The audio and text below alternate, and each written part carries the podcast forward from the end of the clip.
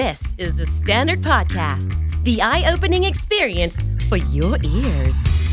สวัสดีครับ ผมบิ๊กบุญ และคุณกำลังฟังคำนี้ดีพอดแคสต์ สะสมศัพท์กันวันละนิดภาษาอังกฤษแข็งแรง ก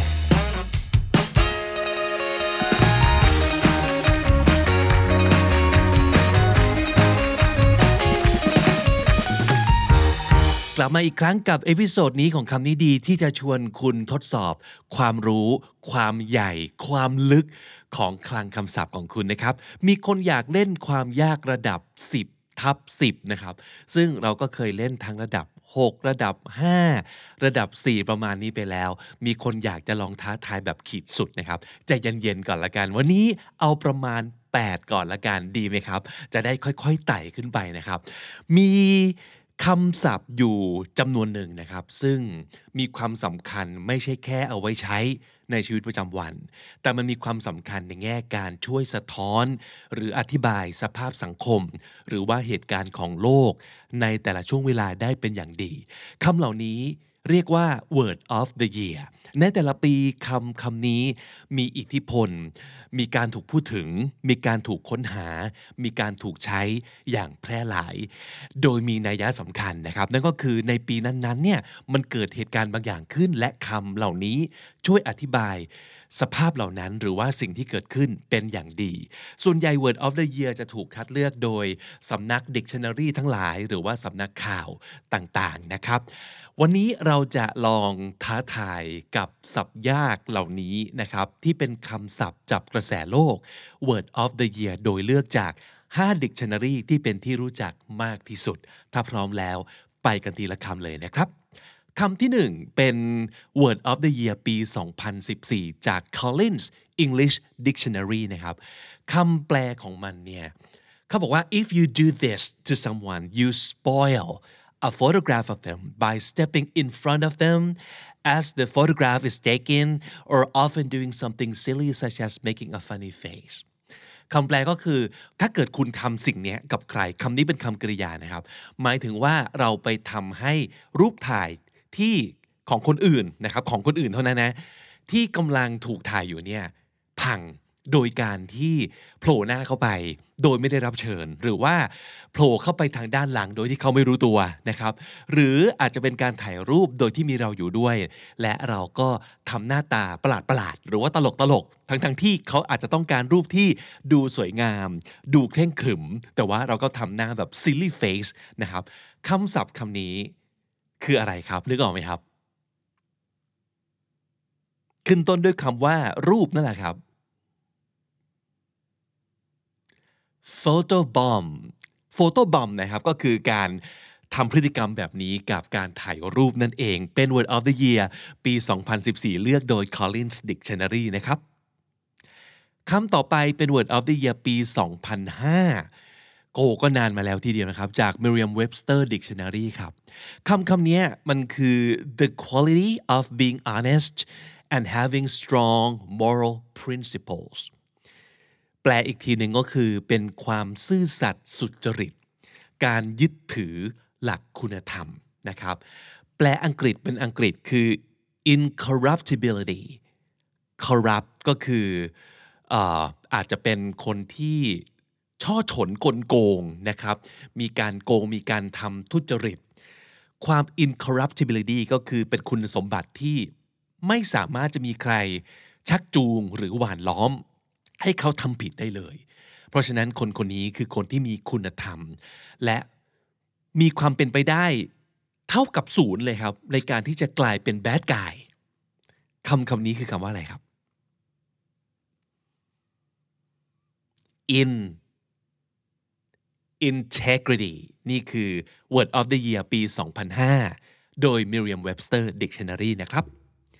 คำที่ 3 ถูกเลือกโดย Oxford Dictionary นะครับ เป็น Word of the Year ปี 2014 คำคำนี้เนี่ยมันเป็นคำกริยาครับ แปลว่า to breathe in nicotine or other drug as vapor from an e-cigarette or similar device into your mouth แปลง่ายๆ มันคือการสูบบุหรี่ไฟฟ้าครับคำกริยาคำนี้คือ ขึ้นต้นด้วยตัว V ครับ vape V E P E vape นะครับ เป็นคำที่เป็นกระแสแล้วก็มาแรงมากในปี 2014 เห็นไหมคำมันสะท้อนสังคมเนอะมันสะท้อนว่าเกิดอะไรขึ้น กับกระแสโลกในตอนนั้น ช่วงนั้นน่าจะเป็นช่วงที่บุหรี่ไฟฟ้าแพร่หลาย แล้วก็คนก็เริ่มฮิตนะครับว่า เออถ้าสมมติเกิดสูบบุหรี่ธรรมดาคือ smoke cigarette เนี่ยมัน bad for your health เพราะฉะนั้น switch over to vaping and e-cigarette instead อ่านั่นก็คือกระแสที่เกิดขึ้นตอนนั้นคำกริยาคำนี้ถึงเป็นที่ถูกรู้จักขึ้นมา นั่นก็คือ vape คำที่ 4 เป็นคำที่ถูกเลือกโดย dictionary.com ในปี 2016 นะครับ คำแปลก็คือ the fear of foreigners or people from different cultures or strangers ความเกลียดกลัว ชาวต่างชาติ หรืออาการกลัวคนแปลกหน้า ศัพท์คำนี้ลงท้ายด้วย phobia ครับ นึกออกไหมครับ ขึ้นต้นด้วยตัว x ครับ xenophobia xenophobia x e n o และก็ phobia xenophobia ก็คือความเกลียดกลัวชาวต่างชาติ หรือรวมไปถึงคนแปลกหน้าด้วยก็ได้นะครับ นั่นคือ xenophobia เป็น word of the year ปี 2016 ที่ dictionary.com เลือกขึ้นมาคำที่ 5 ถูกเลือกโดย Cambridge Dictionary นะครับ เป็น word of the year ในปี 2017 มันเป็นเรื่องของการเมืองนะครับ เป็น political ideas and activities that are intended to get the support of ordinary people by giving them what they want ก็คือมันเป็นนโยบายทางการเมืองนะครับ ที่ตั้งใจจะชนะใจคนทั่วไป โดยการมอบสิ่งที่เขาต้องการให้ ก็คือคนต้องการอะไร เราก็ให้เขาอย่างนั้น ภาษาไทย ใช้คำว่า ประชานิยมนั่นเอง ภาษาอังกฤษนึกออกไหมครับ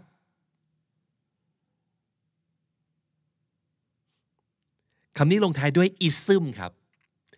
และส่วนหน้าของคำก็มาจากคำว่า ประชากรหรือประชาชนนั่นเอง populism populism นะครับ ก็คือประชานิยมครับ คำที่ 6 นะครับ ถูกเลือกโดย Collins English Dictionary นะครับ เป็น Word of the Year ในปี 2015 คำแปลก็คือ if you do this you watch several episodes of a television series one after another in a short time นึกออกไหมครับ ก็คือถ้าสมมติเกิดคุณทำกริยาตัวนี้คำนี้เป็นกริยานะครับ ก็หมายถึงว่าคุณนั่งดู episode จากซีรีส์ต่าง อย่างต่อเนื่องไม่หยุดภายในเวลาอันสั้น เช่น จากสี่ทุ่มเมื่อคืนจนถึงหกโมงเช้า จบแล้วหนึ่ง season คำกริยานี้คืออะไรครับ ไม่ยากจนเกินไปนะครับ มันเคยมีศัพท์คือ binge eating นะครับ binge eating ก็คือการที่เรา ตะลุยกินอะไรสักอย่างหลังจากที่เราอาจจะเครียดหรือว่ารู้สึกอยากกินอะไรมากๆ แล้วก็กินแบบตะลุยไปเลย เช่น การ binge eating ไก่ทอด ติดกัน 3-4 วัน หรือว่าทุกๆ มื้อเลย เพราะว่าช่วงนี้อยากกินไก่ทอดมากนะครับศัพท์คำนี้ก็มาจาก binge eating นั่นเอง การ binge something ก็คือการทำอะไรแบบรัวๆ เยอะๆ ในเวลาอันสั้น เพราะฉะนั้นศัพท์คำนี้คือ binge watch binge watch เป็น verb นะครับ เป็น word of the year ปี 2015 โดย Collins Dictionary ครับคำต่อไปเป็นคำที่ถูกเลือกโดย Merriam-Webster Dictionary ในปี 2010 นะครับคำนี้มันหมายถึง a plain and simple quality or the condition of living without unnecessary things and without comfort with limited money or goods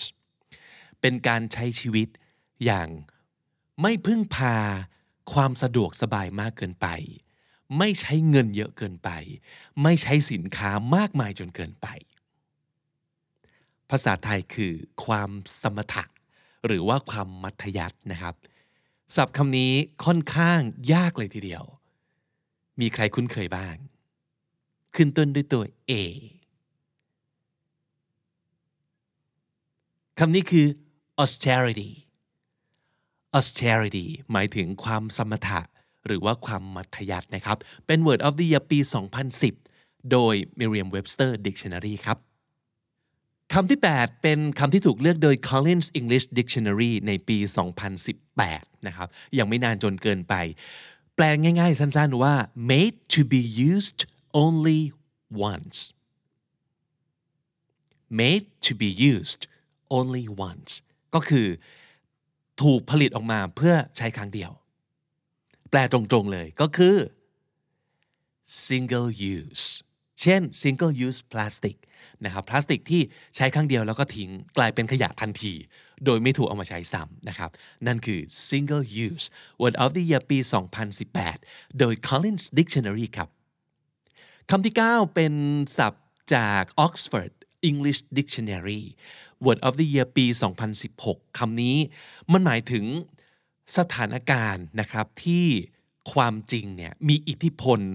ต่อการโน้มน้าวความคิดเห็นของคน โดยเฉพาะสาธารณะน้อยกว่าอารมณ์ ก็แปลว่าคนเริ่มยึดถือเรื่องอารมณ์มากกว่าเรื่องเหตุผลหรือข้อมูลข้อเท็จจริงนะครับ อันนี้ในปี 2016 เนี่ยการเมืองโลกมีเหตุการณ์ใหญ่ สำคัญ 2 อย่างด้วยกัน นั่นก็คือ 1. การทำประชามติให้อังกฤษอยู่ต่อ หรือออกจากสหภาพยุโรปนะครับเรื่อง Brexit นั่นเอง และอีกอันหนึ่งก็คือการเลือกตั้งประธานาธิบดีสหรัฐนะครับสองอันเนี้ยมันมีความเผ็ดร้อนอย่างยิ่งนะครับก็เลยทำให้มีแคมเปญการหาเสียงบทสุนทรพจน์ต่างๆเนี่ยเจือด้วยเรื่องของอารมณ์มากกว่าเรื่องของข้อเท็จจริงนะครับเพื่อมาโน้มน้าว ผู้ลงคะแนนเสียง ก็คือเริ่มรู้สึกว่าต้องสู้กันด้วยอิโมชันและไม่ใช่ข้อเท็จจริงนะครับคำนี้ก็เลยเกิดขึ้น นึกออกไหมครับว่าในปี 2016 ศัพท์คำนี้ที่เป็น word of the year ถูกพูดถึงเยอะมากในข่าวในสื่อ คือคำว่าอะไรครับ ถ้าแปลงง่าย ๆ เลยก็คือ เรื่องจริงเอาไว้ที่หลังก็ได้นะครับคำนี้คือ post truth post ขีด truth เขาว่า post ใส่เข้าไปก็หมายถึงว่าหลังจากนั้น หรือว่า beyond จากนั้นไปก็คือ เราเลยเรื่องความจริงไปแล้ว เลยเรื่องข้อเท็จจริงไปแล้ว พ้นไปแล้วนะครับ มันเล่นเรื่องอารมณ์กันดีกว่า